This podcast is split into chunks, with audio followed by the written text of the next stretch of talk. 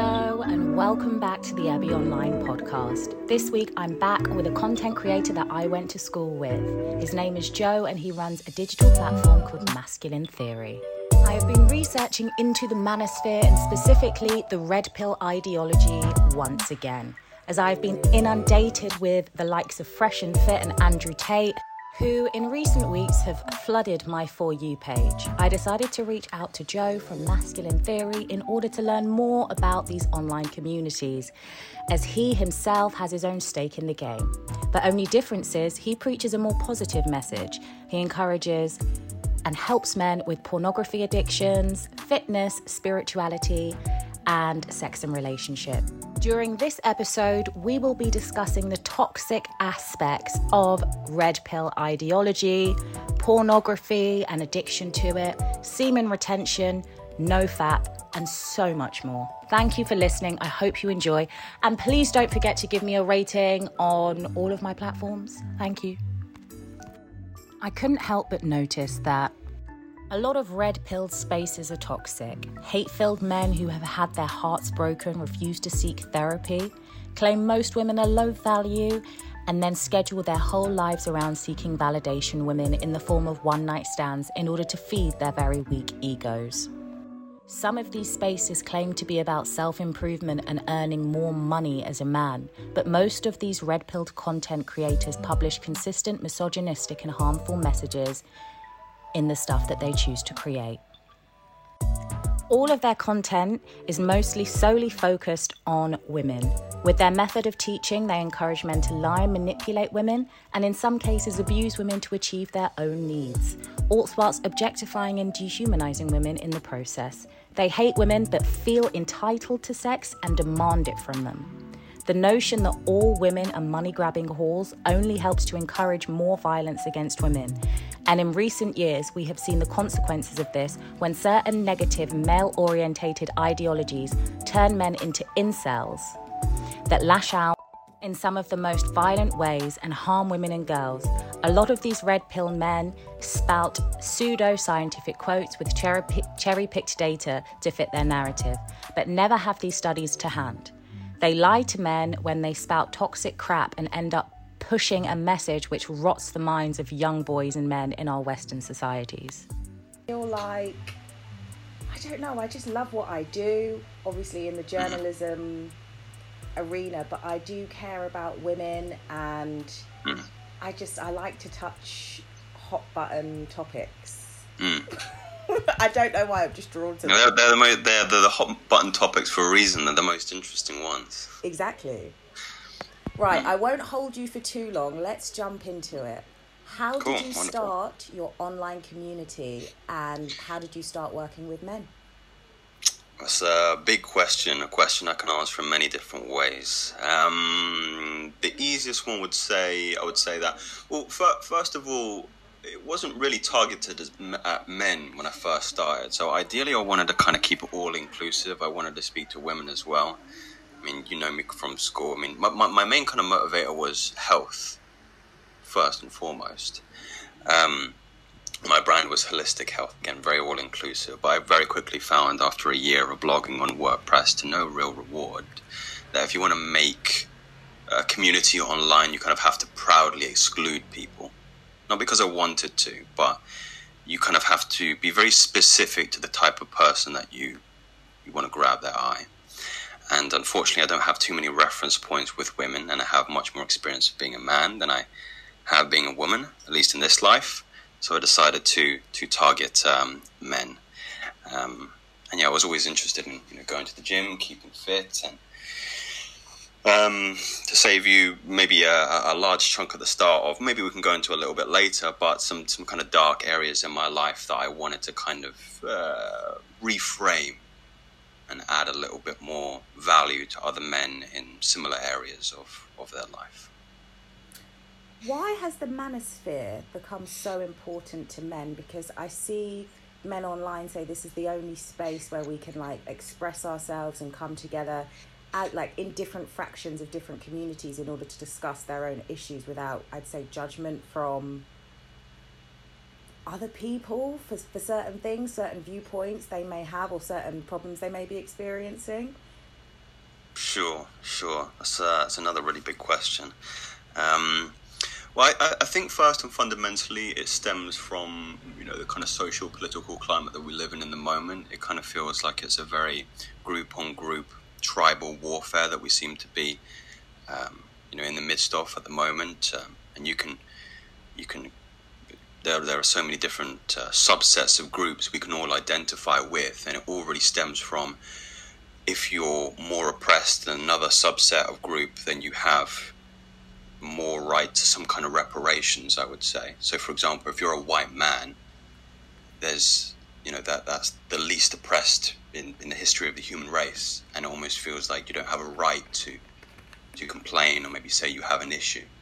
Whereas if you're you know a, a member of the LGBT community, if you're disabled, if you're if you're black, if you're any kind of other subset, then you might have more of a right to um, talk about these issues. And again, we kind of mentioned reparations there. So I, I think you know that's certainly a, a, huge part of the, the the narrative there that we can we can go into. But it's a very it's a very um, you know windy, windy road down there.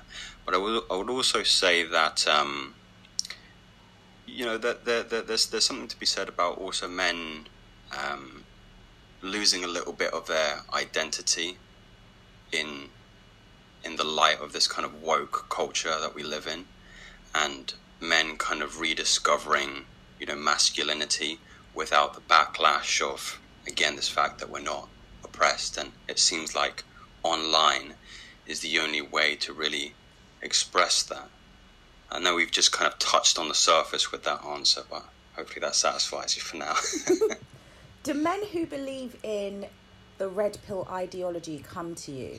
Because I've just been researching it because I've been bombarded with Andrew Tate. I know Kevin Samuels has now passed away. Um, people like Wheat Waffles, all of those types of people just come up on my For You pages.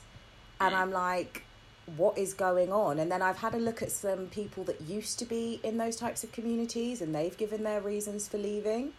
So do you do you coach these type of men? Do you talk to them? Why do you think that's become so popular? That's kind of two questions in one. Sorry. yeah, yeah, um, yeah. It's uh, it's, it's it's a really interesting. I, I certainly think that a large majority of, of the men that kind of you know are in my community kind of follow that kind of particular um, you know reason. But like you kind of said at the um, pardon me, my internet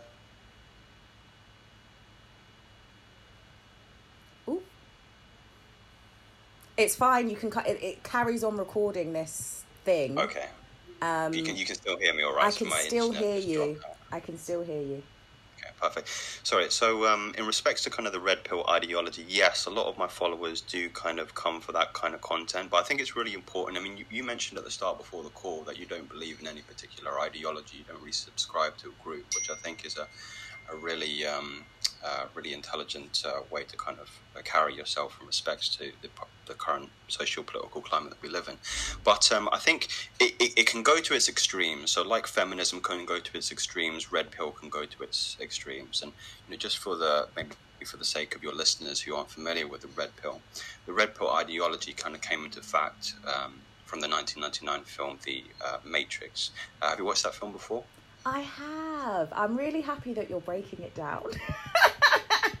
the red, I know there's so red pill, blue pill, and I know some people are so there's like a nihilistic side where it's like black pill, mm.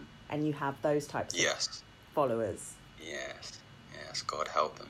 So essentially, this is, and, and it's important for anybody who would you know ca- categorize themselves as being quote unquote red pill to uh, to understand where its inception came from. So, um, in the movie, the 1999 Matrix, uh, the protagonist uh, Neo um, is given a choice by his mentor Morpheus between a red pill and a blue pill, and essentially the red pill is symbolic of uh, waking up to the to the, the truth, and the blue pill is ignorance of that truth. But you have to also remember that red pill means the truth, the, the, the ugly truth, but it will be the truth. That's the important point. Um, and the premise of the film is the idea that uh, we are living in a simulation and uh, the world has been pulled over our eyes, so to speak, to blind us from the fact that we're actually slaves to a, a machine world that has become conscious and taken over the uh, the world, um, and that's that's an ugly truth to know that you're a slave of nothing, that you're naked and plugged into this machine. And anybody that would describe themselves as being red pill is of the opinion that um, we should always be seeking for the truth despite how ugly it is. So I'll give you an example of a red pill truth. Are you familiar with something called the sexual um, uh, sec- sexual market value? Yes, I've heard of it. Women hit the wall at like 30, and men, they say that men peak at like, they're good in their like 40s and 50s, that everything. I don't believe it's true. I, I don't like it when they say all women, all men, because I'm, I'm pleased. I'm pleased you make that distinction because I, I would I would certainly agree that you know, not all men and not all women um, would uh, you know be exactly congruent with that particular idea. But um, it's an ugly truth. It's not pleasant to hear that, you know, if you're a man in your 20s, that you'll be nowhere near as valuable as you will be in your mid 30s onwards. Especially if you want a relationship in your in your 20s and you want to start a family. So you have to have an understanding. You know, if you if you don't understand that fact, for example, you might settle for a lower quality woman at that time because you believe that that's all you can get at that time. But when you get into your 30s and 40s, you're getting all this attention from other women because you're established in your career and you know you're silver foxing and your body's good and you got your, your money. Wonder why infidelity is so common. And then as a woman, it's not pleasant to hear that you won't be as valuable as you are in your 30s as maybe you were in your 20s. Again, not all women. That's an ugly truth. Not all women. Because when I hear it, So- I'm like, I don't. Obviously, for me, I'm black. I'm like, I still look 19 in my eyes. I get ID'd everywhere I go. People I work with thought I was 21. So, and I know people that have got married, say the woman is like 32 or 35, and the man is like 40. Does that make sense when they get into their 30s? And it's not to say that, because I know that they love to say that the women have been on this dick carousel and they're bed hopping. And it's like, I don't know women at my Right. age that are actually doing that. Most of them are not having sex because they want to have relationships and they're not out every weekend in the club or seeking a lot of like male validation from just like random casual flings. Like, it's not every woman is doing that. so I don't A lot, a lot of my clients want to know your friends, Eben. they're, they're They everywhere. want to know like, these women. people like Fresh and Fit will invite on OnlyFans girls. They're looking at a specific type of woman that is in a different area of their life or a different industry in their life, and they're like sex workers. Like most women just have like normal jobs, go to, go to work, come and see their friends, maybe have a pet, knit in the evenings. They're not really out there like that. that these women are everywhere, Joe. no joke. But I don't know. I, I, I do. I, I, no, I, I- I do concede that perhaps I think there's something to be said about the um, amplification of social media and a certain type of woman, especially if you, you know, you're a man and you're looking to attract a, a certain type of woman. Most men, I would say, are deluded in the concept of what a real woman actually is. You mentioned fresh and fit there, kind of. I, I'm familiar with some of their content. Uh, I'm not impressed by it, to be honest. Um, I think it actually sets a very, very bad precedent for, for men and for women. But they're very, very popular. A lot of men are watching these this kind of content because it's it's dramatic, it's exciting, it's polarizing. It's uh, you know, there's a lot of drama to it. It's um, dangerous. I would go as far as saying that because some of the hmm. stuff that they say, like, it's kind of, and this is what scares me, and this is why I want women to kind of pay attention and kind of hmm. know what, what some, some men are taking in and how it's feeding them and these certain ideologies because they'll say things like, you need to have her phone, she doesn't need to have her phone, she can't go out with her friends. These are very like controlling things, like, and there's this whole big talk of submission and submitting to a man but i'm like is like uh, do these people have the right idea of what that's for because i have to be honest joe not all of these men out here are worth submitting to. Like I feel like the people that wait, wait, wait. But in the way of like correct uh, analysis. In the way of like these men that will be like, I'm an alpha male, I'm high value. A lot of them are not, and they don't know how to actually have a healthy relationship, or they can get a woman into bed, but they don't know how to keep her. If that makes sense, and it's like I wouldn't trust any of the the men in that kind of industry. I'm not attracted to fresh and fit, and they say they're high value men and they can have anyone they want and they're like she's not allowed to go out with her friends. She's not allowed to do this. And i'm like it's very controlling. And a lot of these men to me i don't know if you know what attachment issues are but it seems like they have an attachment issue or some sort of insecurity sure. that they have to control a woman like that. Sure. Oh yeah 100% um, no I, I completely agree with you there. Um, I, I suppose I suppose it's uh, you know there's a lot of nuance to this in respects to ultimately what you want out of a relationship. I certainly think there can be a fine balance between what you're kind of saying there. There can be a healthy relationship based on that kind of principles of what would you say yin and yang is a better way I would personally say of describing it. So this this is where I think a lot of the contention in the last kind of let's say century has happened between the relationships between men and women. I mean, if you I mean goodness, when my grandfather was alive and the relationship he had with my grandmother is very much this kind of provider and nurturer role. Grandfather's a provider, grandmother's the kind of nurturer of the house, and you know, bringing, uh, making the food when he comes back from home, you know, yeah. from work. And I certainly think um, there is there can and there's a lot of evidence that there can be that kind of healthy side of things when you kind of do have a more of a what would you say traditional gender roles. For some people this isn't going to work for everybody but there are many women out there and i've met women like this who are very happy to play that kind of nurturing and more um, traditionally feminine role i would say. But i would say that if you as a man are seeking this kind of relationship then typically you're going to have to be like you mentioned there this this very distinct higher value man you're probably going to be having to earn six figures a year if you're going to support two people. You're going to be, you know, in the in the top one percent of, of men in, you know, in, in the country. But what is the more common relationship now is your egalitarian relationship. So the, kind of disillusionment of traditional gender roles and a relationship that's more predicated on equality and uh, you know a sharing of those roles. And this is again what you'll most likely see. However, I think I think we have a natural genetic predisposition. As a man, I want to I want to be I want to be able to sit more in the seat of masculine energy than I will in feminine energy. And I would want the same for my for my girlfriend. And you know, she's she's very um, you know feminine. She I tell you what, she's she loves plants, like she loves nurturing plants. My flat at the moment has about, no joke, about 50 plants. It's like a rainforest in here.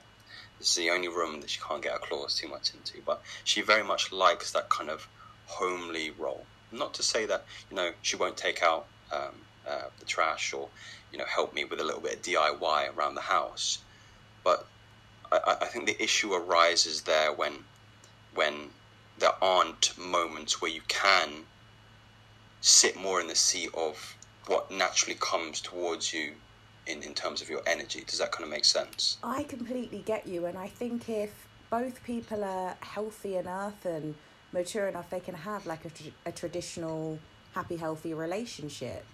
But I think what Red Pill teaches and goes wrong is like, don't talk to your partner, don't cry in front of your partner. And one of my ex boyfriends cried in front of me, and I thought no less of him. I didn't think that he was weak. It's like I'm a very emotionally expressive person. And I just think, why can't you you and your partner have a conversation? I, I was listening to one Red Pill channel and he was like, um, what did he say? He was like, this with the submissive thing, he was like, I make all the rules, I'm a leader, she should follow. But it's like listening to these men speak, I would never put my trust in someone like that. I feel like the men that claim to be alpha online are not really alpha because the men that I know that are successful and do well do not sit behind a computer telling men to like sleep with as many women as possible and then try and find a virgin or someone that's not slept with anyone. It's like you are part of the problem. If you're just going to keep, I call it lash and dash. If you're going to keep lashing and dashing, like you're you're part of the problem and just hooking up and being like, oh, she's worthless and and dropping women. I just think the whole with the whole submissive thing, in order to have like a proper partnership, the man needs to be healthy, and I don't believe a lot of these men are. No, no, and I, and I would, I would 100% agree with you in that fact. I mean, I mean, it's, it's, it's completely illogical as well if you just observe how things work in, in nature. Um, you, you mentioned some terms there which again kind of make my skin crawl. This alpha uh, kind of energy and being able to sit in it in, in, in, extended periods of time. And I and I and, and the way I like to describe it to some of my um, you know, followers because I again I, I, I own a, a very successful Twitter account, Masculine Theory, and, and, and I feel the what would you say surface level opinion. Just hearing you know the branding would be oh this is guy's going to be talking about alpha stuff and again have a have you know lash and dash and all the bits and pieces that you talked about there. But in but in, in you know if, if you kind of delve a little bit deeper in the, into my content and if I were to take the kind of typical you know black pillar uh, red pill extremist and say you know where you're going wrong here is that you have an imbalance of your energies here. So there's a natural it's called duality. So dualism kind of governs the physical realm and the world we live is you have a you have a you can't have up without down, you can't have left without right, you can't have water without fire. Fire, yang, masculine energy is the natural energy that we have to express. But you can't recognize fire, you can't recognize the characteristics of the fire without first having an understanding of water. So there has to be a balance between the, the two. You can't have the sun without having the moon. You can't have day without having night. So if you're of this kind of opinion that you can kind of sit in the seat of yang energy, masculine energy, alpha energy all day long, you know, that's how you kind of burn out and you tip over and you become very, very sick and toxic. And it's it's without recognizing this kind of yin phase to it, which is the relaxation, the rest, the digest. It's how your very nervous system is governed. You've got a sympathetic nervous system, go, get the money, lift the weights, You've got parasympathetic nervous system, rest, digest, repair. And if you're not articulating yourself in the world intelligently by balancing your masculine energy with your feminine energy, your, your yang to your yin, this creates fresh and fit. Oh. This creates a lot of the people that you have a lot of distaste for. Can I ask you, why do? Because you said earlier, where can my where can some of my clients meet some of your friends or whatever? why do some of these men gen because they will say it. And there's this one woman just pearly things i don't know if you've come across her. I've she agreed to come on my podcast. I've spoken to her twice. I want and she's a red pilled woman. She's american but she lives in east london. So not too far away from me but she is a pick me that's what i would call her and some of her ideas just really annoy me she is just she full, fully capes for men but she forgets to to see that some men are players. She'll be like, it's your fault that you chose that man. Single mothers are bad, this, that, and the other. And they will never be able to raise a healthy child. And it's like, I came from a single parent home. I have a good job. Do you see what I mean? I can look after yeah. myself, not mentally fucked. Um, why why do some men and why why are people saying that all women are like riding a dick carousel and we're all hooking up and we're all do you know what I mean? Playing because it's just not what I see. I see women that want to have relationships, and there there are men playing them, and it's just like never mentioned in the red pill. It's all blamed on women. Women need to do better. Women are delusional, and I'm like, I think that there needs to be a balance of criticism on both sides. I would never normally drag someone like this, but I'm passionate about women's issues. And Just Pearly Things said Kevin Samuels gave her confidence and self esteem, but claims to be super close with her father and goes to him for support, apparently. It's obviously lies and bullshit to impress men. She, if she was so close with her father, she wouldn't seek out men on the internet to build her self esteem.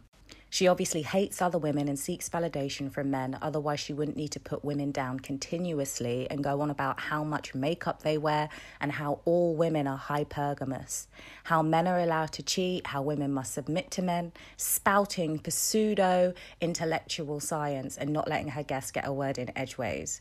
Praises and worships men and never holds them to account She screams desperate.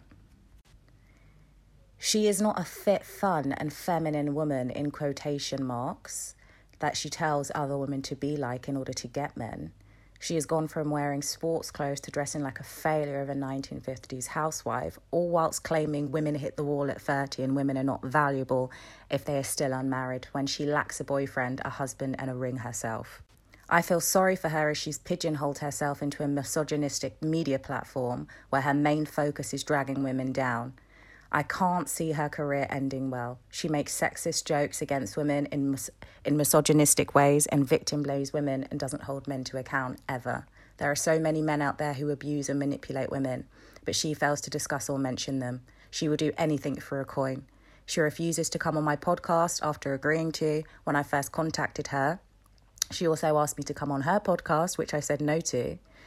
She only has a majority black audience in her podcasts and refuses to listen to people and won't speak to someone who will challenge her viewpoints. No self respecting black person would agree. I mean, look at the names of all of her videos. She's a conservative pushing conservative viewpoints under the guise of being red pilled. She's promoting and, and encouraging a dangerous ideology that is harmful in many aspects towards women. I'm a year older than this woman, and it's shocking to see how much life experience she lacks. You can always judge someone by what they choose to create in this world. She has since made two TikToks about our Twitter beef due to the fact that I challenged her on her racist viewpoints and I managed to rile her up. As she says, my podcasts are crap, but she cannot come for my looks or intellect like she does with other content creators. I run a proper podcast with guests on all streaming platforms, and she runs a YouTube channel where she speaks about the black community and puts black women down. I do my job properly, and I'm not in it for clicks and views, unlike her. A lot of her videos are about black women are loud, ghetto, and undesirable to all men, whilst all she does is chases black men herself. She has made a number of videos denying racism and has been on the Jesse Lee Peters show, where she said white people face racism more. She will not discuss why she uses black women as the butt of all her jokes. She's a plain racist, in my opinion, and no other community would allow a white woman to degrade and mock their people and use a centuries old racist tropes in order to do so any other content creator would be banned, but for some reason in the black community, she's allowed to to do what she wants. Go on her YouTube channel and type in her name next to the word racist or black and see what she says about black issues in the black community. And the funny thing is, she would probably call me a crazy feminist or a dumb leftist when I've never aligned myself with any ideology. I'm mentally free to challenge many viewpoints and opinions, unlike her.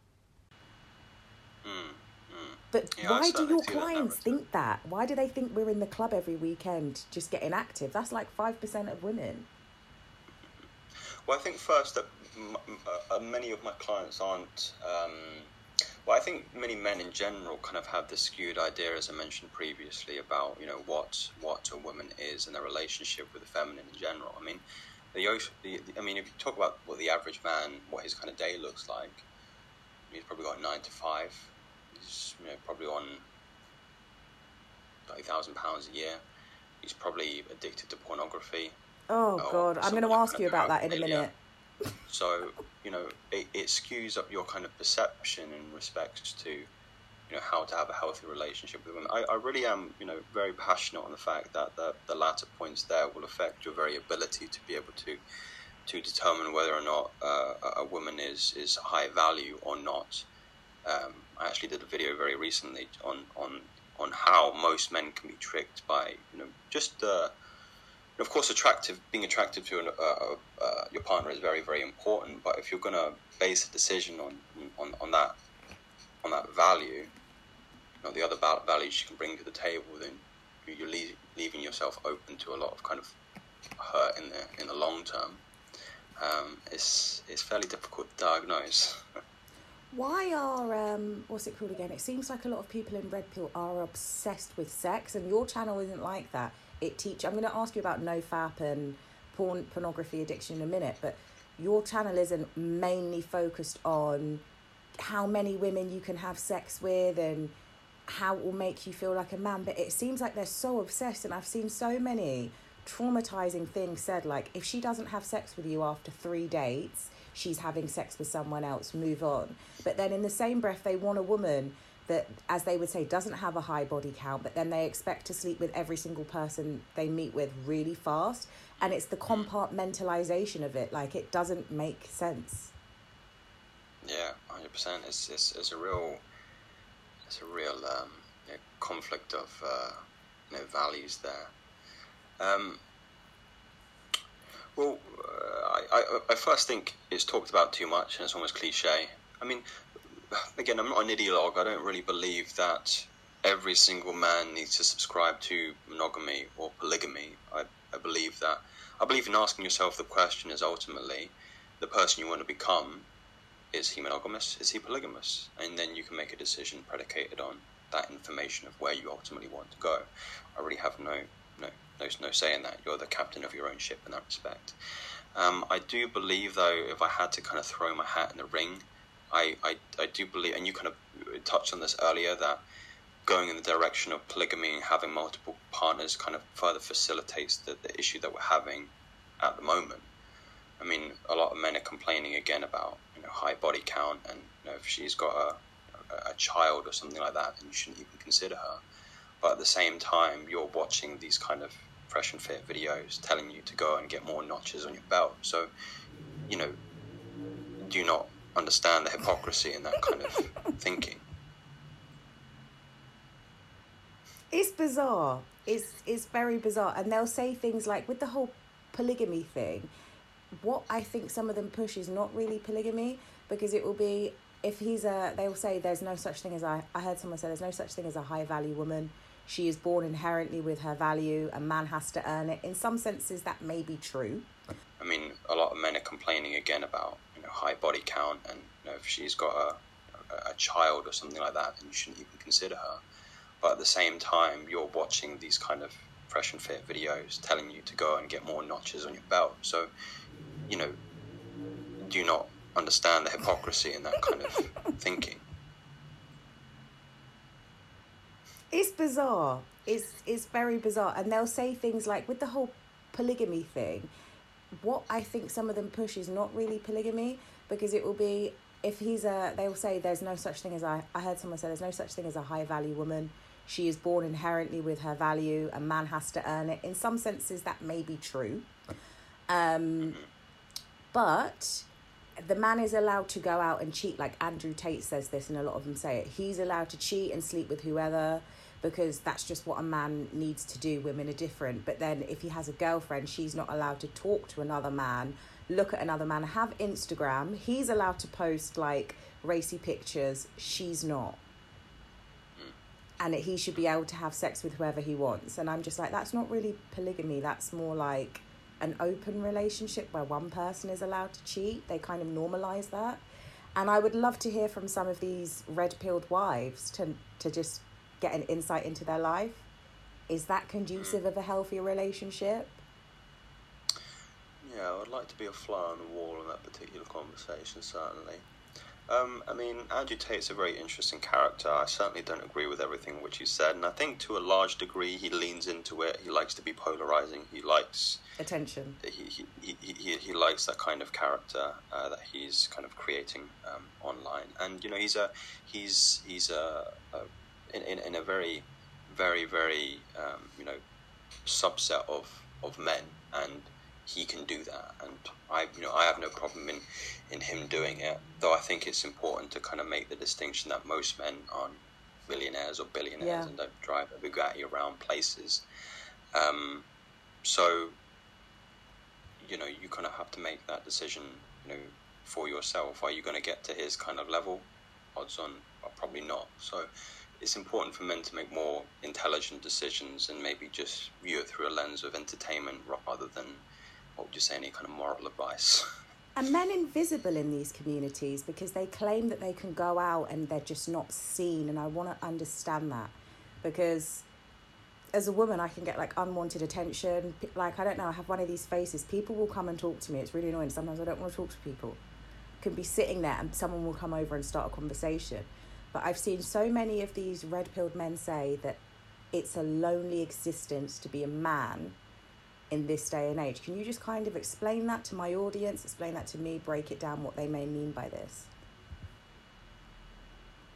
The red pillers are saying it's a lonely existence to be a man as as in like as, as a red they're just invisible. Like when they leave the house like they are invisible as a man. They don't feel valued in their 20s there's like a loneliness there so I, I think this kind of is a reflection of the sexual market value, and and I and I think perhaps red pill might be uh, a more different. I, I think if you're of the in, in uh, of the predisposition that you subscribe to some of the red pill um, ideology, that you have to recognize the ugly truth that you're not inherently valuable as a 20 year old man. You're going to be more valuable in your 30s. So I, I actually I actually do give this advice if you are single in your 20s to my to my clients. I say, look, again, this is this is an ugly truth, but you can do whatever you want. You're going to be much more valuable in your 30s if you put your head down, you work on your business, you work on your fitness, you work on maybe some social skills, and then stop chasing women through that kind of period in time between your 20s and 30s, and then once you're 10 times more valuable in your 30s, you'll be able to to secure a higher quality woman if that is your wish. And, um, you know, uh, again, I, I, I, found my missus when I was 23, 24. And, um, you know, I wouldn't say I strictly followed that. But uh, it's, it's um, and I, I think that's what they're trying to describe if they have got this idea that self improvement is going to be the vehicle for them delaying immediate gratification now and reaping it more in their kind of 30s and 40s, than many men are of that idea that, that that's what they'll go to do. So it is a it is a it is a lonely existence in that respect. Why does it seem like some? Does that kind of answer your question? It kind of does, yeah. I get that. I guess if I was have to be honest, like women love, well, I love anyway, somebody that's like physically healthy and that does go to the gym. And I can kind of tell when a man doesn't have it. I think it touches on social skills. If a man's not confident or doesn't love himself, I don't want anything to do with him. I know that's like quite deep, but there's nothing more attractive than somebody that loves themselves and has like a like a really good self-confidence because how is that person going to love me if they don't love themselves and I feel like a lot of people that aren't, I don't want to say healed or have low self esteem, like they can't accept compliments, they don't know how to give love and receive it. And it's like, I don't know, I feel like women can sense that. And that's why mm. often, I know some men will say they go for the bad boys, but they're like cocky and confident. And like, it's attractive to have somebody that will just knows that they are that guy, if that makes sense. So I think the social skills thing. I, I, 100% needs to. Yeah, come on, sorry. I don't know, just learn good social skills. Sorry, carry on. Mm-hmm. Yeah, no, I no, I, am I'm, I'm in completely with agreement there, and I'm very, uh, you know, empathise a lot with what you're saying there in that respect, and and and I, and I think it can kind of maybe bridge the gap between the, the, the thinking process of an individual who has discovered the red pill, and ultimately what you find attractive in a man is that um, you you you feel more of that self assured feeling, that groundedness when you come across another man, perhaps if you meet him in a coffee shop or a library or some of the places that you like to go. Um, you know, and he's confident, he's well spoken, he's got his life together, he's well built. Um, once you've gone through that kind of, uh, have you, I'm sure you've heard of this monk mode phase as well. Yes, we're going to get into that. That's the next question. The monk mode. So, so this is this is really the, what would you say, the actions and habits that that kind of uh, comprise a lot of uh, a red pillers man, you know, day to day, is that I want to get to that place, Evan. I want to get to that place where I'm able to speak with women from a place of love because I've done the hard work. I've built my body to a respectable place, my finances to a respectable place, my social skills to a respectable place. That, you know, I, I, I feel that in myself. I feel that self respect. And, you know, once I have that established, you know, the, the other parts are going to come easy. I mean, when I when I left school, I can't remember when I left school. I was like nine stone, soaking wet. I was very very skinny, so I had to go to the gym, and I had to, you know, I was very very anxious around around women. Um, so I, I I went to the gym by myself, went to the YMCA in Abbots Langley, went there five times a week, started downing, you know, mass gainers and protein shakes, and I, and I, you know, a year, two years later, was so much more self confident in myself. But it came at the sacrifice of not owing so much the social interactions and chasing women at the pub on a Friday night. So that's that was a lonely existence. I get what you mean. That kind of goes back to our previous question. What was I going to say? I know you teach NoFap, and I, I just don't see you encouraging like people to just go out and just like sleep with multiple women. I know they call it spinning plates. Can you explain what NoFap is to my audience and why someone may start implementing this technique into their lifestyle? So first, I want to preface this by saying that I'm again not an idiot log, and I, have said that many, many times, and, and, you have as well. And I don't believe I believe this is like a tool in a man's toolbox, a very, very important tool that has collected a lot of dust over the last 100, 200 years. Athletes do um, it like still. Hmm? Athletes Sorry? still do it. Yeah, that's true. That's true. But it's a very secular piece of. Well, there's a distinction here between kind of no fap and let's say sexual retention, semen yeah. retention. So no fap is essentially the the abolishment of the idea of pornography in your, in your life and masturbation uh, as well. So, an individual is no longer watching pornography and he's no longer self pleasuring himself. Um, he is only getting his sexual gratification through intercourse. And why why should an individual do that is the kind of second part to your question. Well, first and foremost, it's important to remember that the effects of pornography on the, on the brain are akin to class A drugs like cocaine and heroin. There's a great book called Your Brain on Porn by Gary Wilson if you want to read a little bit more about that. So, you know, the question you first have to ask yourself is with something as accessible as pornography from your pocket to every man and every woman and every young, um, you know, teenager or child who has a tablet, are you comfortable with your son or daughter having access to a stimulation that will create this kind of effect in their neurology? Maybe not. It absolutely destroys your reward centers and it makes novel things in your life less pleasurable if you are addicted to pornography.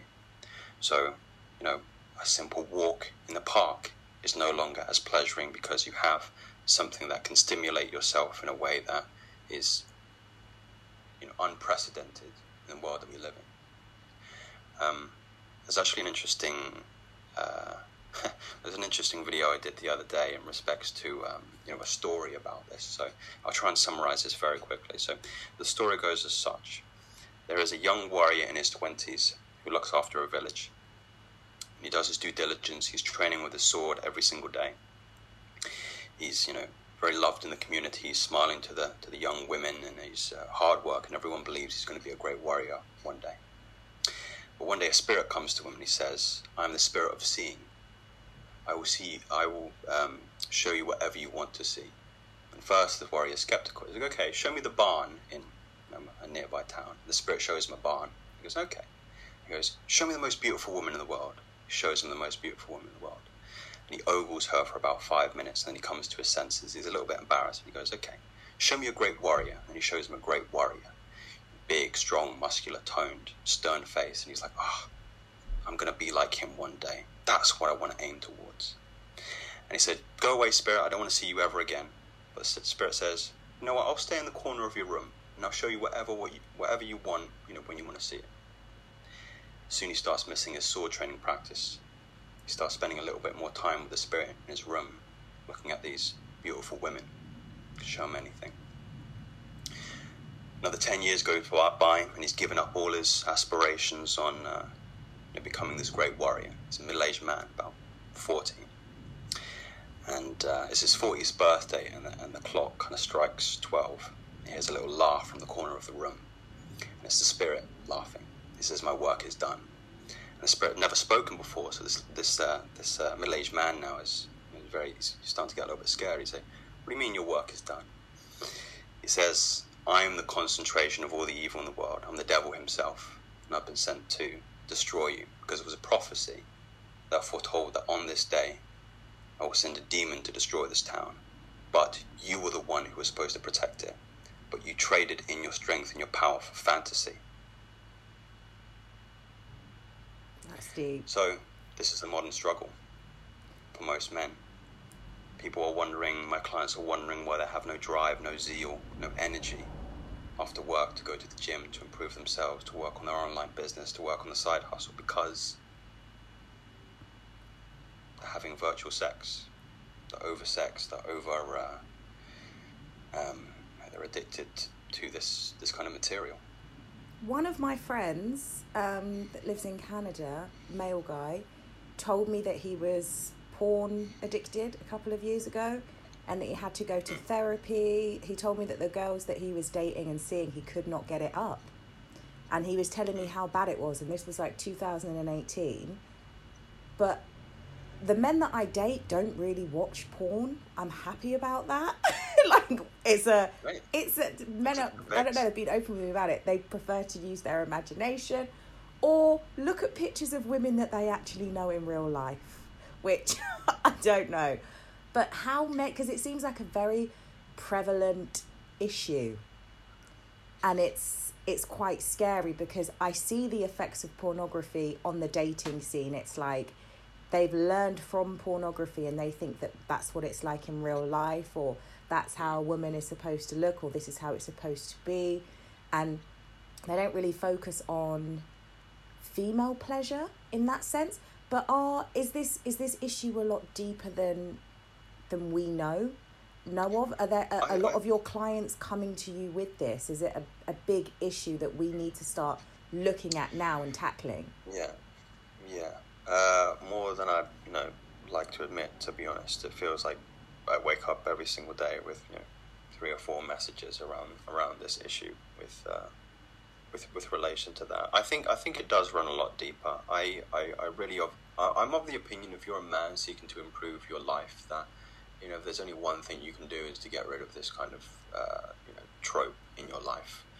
Um, it, it, it I mean, it, it really is the attention on kind of your reward systems, and you mentioned uh, just previously in your question in respects to men just not finding just average, normal, everyday girls attractive because there's a there's a hyper, you know, feminization Yeah. of you know the type of women that they're watching, and that fantasy doesn't even come close to the reality of what is happening, and then you get things like erectile dysfunction, you get social anxiety around these women. So it's, it's, it's something very, very insidious that not a lot of people like talking about. It's a very sensitive issue. It, it makes it, it, it makes um, people feel uncomfortable or embarrassed. But I, I, I think, you know, if we're going to kind of correct, you know, our values and how we perceive each other, men and women, it starts by getting rid of this kind of hyper stimuli in your life. There's a very interesting um, effect that happens when you watch pornography called the Coolidge effect. Have you heard of this term before? never So the Coolidge effect. Um, an, I believe the story was from one of the U.S. presidents. I can't remember which one it was, but essentially there was the U.S. president went to visit a, um, a farm, and this farmer was exclaiming that he had a, a, a rooster that was responsible for ninety percent or ninety five percent of all the um, the offspring of uh, chickens on the farm. So it's amazing. This this this rooster can just go and go and go all day and reproduce, reproduce, reproduce. It's, oh, that's amazing. That the president said. Is he go? Is it with the same? Is it with the same hen? Goes, no, no, it's not with the same hen. It's with multiple different hens. So the concept there is that sexual novelty, the ability to choose from various different partners, can keep an individual coming back for more. We call it PMO, so pornography, masturbation, orgasm. So if you have access to a database of, you know, tens and hundreds of thousands of women, multiple races, multiple, you know, skin tones and hair colors and body shapes, you're tricking your nervous system into believing that you're having sex with multiple different women. The body doesn't know the difference between a virtual woman and a real woman. If you're pleasuring yourself to pornography online, your body believes that it's having sex with a real woman. So, and when we have two prime directives of a, as a human organism which kind of drive us, and the first one is to eat, to sustain our survival. Fortunately, we're not in a uh, society, well, a Western society, that we're in any danger of running out of any food anytime quick. So we've got that basic need met. The second basic need is to have sex to ensure the survival of the human race. And coming up to what eight billion people now on Earth, not in any danger of going extinct anytime soon. So your basic needs, food, junk food, and then having sex with virtual women is being met, and then men are wondering why they can't muster the energy to go and talk to real women in life, because you're you're playing a dirty trick on yourself. It's a it's almost like a it's a, a it's a fragmentation between what your nervous your nervous system is experiencing. It's experiencing pleasure through virtual stimulation, but what you're seeing isn't indicative of the pleasure that you're experiencing. You're not getting any kind of kind of companionship with these women. So it's like a cognitive dissonance. It's a, it's a, it's a foul trick you play on yourself when you do that kind of thing. And that's why men are so confused, where they feel depressed and anxious and upset and all these neurotic tendencies. So They're wasting their really energy as well. pernicious. You're wasting your energy. sorry? You're wasting your energy every time you have a wank.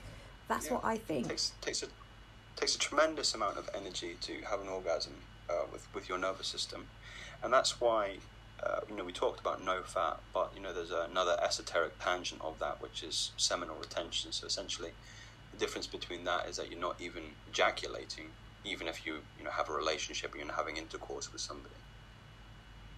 So the idea is that the easiest way to describe it is that You withhold. everything in this world is energy hmm for us to have this conversation now, there has to be a transmutation of energy from the sun beating down on the earth, growing the food, the food I'm eating, and then powering my, my physical body and my, my verbal ability to, to speak to you. But also, you have to recognize those two prime directives. The second one being so important is you're going to prioritize the rate in which you replenish your sexual energy, your sexual fluids. And if you're constantly taxing yourself in that regard, again, you're going to have no time to recover. It's that yin and yang that I mentioned before. And most men are oversexed, overstimulated. So there has to be a, a cooling aspect of this. And then you'll find that you have the energy to go and go to the gym, meet a beautiful woman, socialize more, build that side hustle. Why can't this be taught in schools for young boys? How pornography can be detrimental? Because I'm in touch with an ex porn star. I've been trying to get her on now for a while, and her channel is amazing on YouTube. And she talks about doing degradation porn and how it's affected her life. And she talks out against the harms of pornography and the industry. Why can't people, like, I don't know, have this, like, type of education in schools of how not to get caught up into it and and how bad it can be it should be a part of sex education it's it's it's uh, it's an important point you raise. I I don't think it's fully stepped into the spotlight of kind of mainstream media. I think, in my my personal opinion, it's it's a very very delicate topic that you kind of have to you have to approach it in a in a very specific kind of way. I feel, and um, I definitely think that we'll get there. I I just think. It's a very powerful substance. It really is. 100% I bel I agree with you I I'm, I'm not I'm not entirely sure to be honest. I, th- I, th- I still think there's some there's a narrative that is very. I think there's there's a there's a strong narrative still that's very very innocent. I mean, if you if you walked up to a random man in the street and asked him if he you know watched pornography, he'd probably say yes. If you are if you went you know to a pub, um, and, you know. uh, You were talking to a, a, a gaggle of guys talking about it. They'll probably joke about it, and the topic will come up. But you know, there'd be a sense of shock if somebody said that they didn't, or were celibate, or were abstinent, or practiced some of the things that we mentioned so far. And I think we'll be in a better place where we can have a serious conversation about celibacy or abstinence without laughing. yeah I think that's will start to move things in the direction that you're talking about.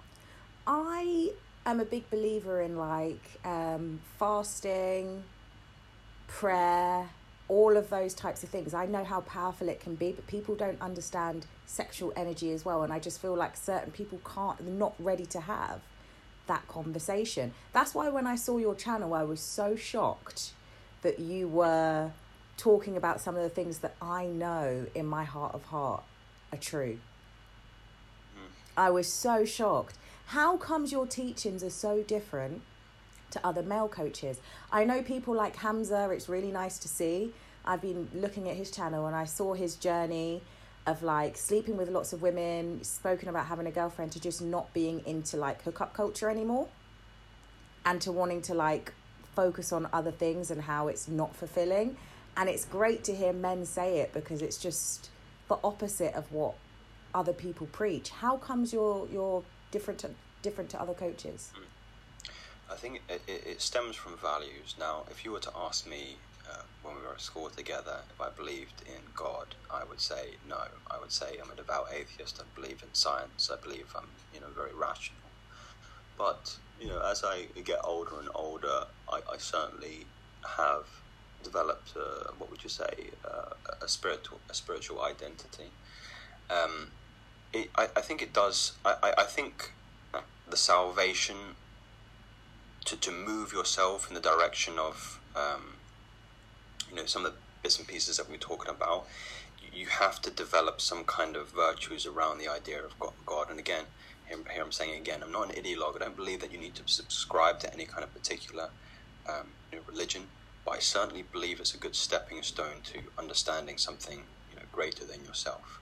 Unfortunately, the people that we've talked about previously, fresh and fit, um, talked about Andrew Tate, is that if you if you don't have something higher than yourself to orientate yourself around, then you become the thing that you orientate yourself around, and it becomes predicated on pleasure, not joy. So that's the distinction there. As I'm chasing joy, you don't want to be the person who came for joy but settled for pleasure. Pleasure is cheap. Pleasure is finite. Joy comes when you have something higher than yourself to aim for, and it's I think it's firmly grounded in some kind of spiritual values. So I was lucky enough to, to kind of find Hinduism, and you know, if you had to put a gun to my head and say to choose, you know, what religion do you subscribe to, it would probably be something in, in, in that kind of field. I've got very strong resonance with, and I don't, I don't, I don't even really, I think if you asked a Hindu if it's a religion, he would say it was more a philosophy more than anything. So I have a kind of strong resonance for the ideas and, and beliefs in that, and self actualization, which is, you know, if you're not familiar with that term, is God realization, realizing that, you know, beneath all the, what would you say, skin of the world, that we're all, you know, one huge organism, we're one and the same. That's what I'm constantly chasing in every moment of my life. And the practices that you mentioned there, fasting, um, you know, sexual energy mastery, uh, I don't know if you mentioned meditation before, but they're all attempts to self actualize yourself, to realize that, you know, I'm not my I'm not my hungry belly when I'm on a 24 hour fast, but I'm, you know, the, the soul, the Atman, the Pneuma, use whatever terminology you want, that's underneath all that. But like I mentioned, those men are very nihilistic in that respect. And if you if you knock God off the top of your value systems like we have done in modern Western culture, you just kick God off the top, you put yourself there. You become very self serving, become very, very selfish. When you're very, very selfish, you will only pursue that which is immediately gratifying to you. That makes sense. I completely get it. It's a very hedonistic lifestyle. And I think those practices as well, they teach you that you are, I want to say, more than your flesh in a way, mm. and that it, it kind of as well i don't know for people that haven't fasted before it it's, it's something that's very powerful because it teaches you to over you after you do a fast you feel like you can do anything you set your mind to in the world because you can conquer that hunger and it's the self-discipline it's the mindset that you can achieve anything you put your mind to it's the willpower and also i feel like it helps you to this is quite a spiritual thing but they say that your nervous system is like another brain. Not your nervous hmm. system sorry your digestive system is like another brain. second brain in the east yeah. Yeah because you've got loads of like nerve endings. People say gut feelings you need to trust your gut but you need to like Intuition. sometimes give that a break kill your hmm. flesh and like i don't know prayer as well when you fast you can really connect with I don't, I, for me personally, I'm not religious like you. I don't want to go to mass. I'm very like open minded when it comes to all different types of spiritual practices and spiritual things. But it's like i feel like you can connect to a higher power when you silence that that need for hunger. It's a very interesting experience. Have you got any final points before we wrap up? I don't want to keep you too long no i think i think we've actually come to a nice place i would just kind of continue on from that last that last point is that there was a an interesting quote that i am failing to remember the source but it was essentially something like most of man and woman's neuroticisms, pains, and problems stem from his and her inability to sit in a room alone for 20 minutes with nothing. So it comes from a sense of contentedness that, you know, we, we, we, we live in a very overstimulated stimulated culture. You know, we're always on our phones or our computers or our laptops. There's always something to do. But, you know, if you can quell that feeling through fasting, and you can you can apply the principle of fasting, which is just a long period of abstinence for any kind of stimulation, not just food, but you can also do, you know, a fast from uh, social media, or you can do a fast from um, uh, orgasm. You can do a fast from orgasm. Um, you come to realize, like you say, you're kind of greater than your flesh, and you, you, you come to this point of know, quiet realization that you know you're not you're not these neurotic feelings that you experience every day. You're not anger. You're not depression. You're not you're not despair, apathy, or guilt. And you're not also the neurotic thoughts you feel. You're not you know, the things that arise as a you know, as a consequence of your inner dialogue, but you're the witness of those things. And the analogy I like to use, and we'll probably use this as a closing point, is the the the objective of meditation is to recognize that you have a body you have a mind, but you're not your body and your mind. And your body can be described as a, a car. So you're not your car. You're not your navigation system, which is your brain, the thing that orientates you through the world. But you, in fact, the driver of the car and of the navigation system. And that's the truest thing. And that's how you get into the present moment. A present moment we could talk for another hour on, so I'll probably leave it there. Thank you so much for your time today, Joe. Where can people find you? What are your links? And what type of content will you be producing next? And what type of services do you offer men? Because I've, since my ch- uh, platform has started growing, every week I check analytics. I mainly check Spotify, but I'm getting like 50% male listeners, which I think is really, really great. So, anyone that's listening that wants to come and like contact you personally, where can they best find you? Definitely. So the best place to contact with me uh, would be, probably be Twitter. You can find me at Masculine Theory. That's all one word. You can find me on YouTube at Masculine Theory, and you can find me on Instagram at the Masculine Theory. Um, the kind of content I'm producing is you know, again in the realization of self-actualization, but I suppose in more of a um, say physical terminology, we kind of tackle. Um, well, I'm, I'm, uh, the coaching program I have at the moment is called King Warrior Magician Lover, and it's essentially how to think, feel, act, and be the person that you want to be in the world today. Um, that's going very, very well. Um, but I've got many different products and courses that are touching on fasting, touching on sexual energy mastery, touching on also how to build um, a digital presence. So I've got my digital real estate um, course available. So if you're interested, uh, I'll be happy to have you and speak about a little bit more about your particular aspirations. But it's been a pleasure to share uh, this time with you on your platform, Evan. Um, so yeah, I appreciate it. Thank you very much, Joe. I really enjoyed that. I've been meaning to get you on, I would say for about a year now. I had Ollie Sheehan on to talk about love languages and stuff, but it's just interesting to see the content creators that have come out of our our year group if that makes sense. It's nice. Yeah. it's funny. It's funny. I always you know it's funny? I always pictured you doing something like this. Really? If you were to say like podcast i'd been like something like eben. Yeah definitely. i'm surprised i wouldn't have said me definitely not me to do stuff online 100% no ollie that was a little bit of a but he's brilliant brilliant. I should probably talk to him a little bit more. We'd have a lot to talk about, I think. You two would do a fantastic collab. I had a lot of people, I made friends through the podcast I did with him because I had women mm. approaching me that ended up coming on my podcast for an episode. but he also gained a lot of clientele um, from his episode. Thank you for listening. I hope you enjoyed. Please don't forget to give my podcast a rating and a follow.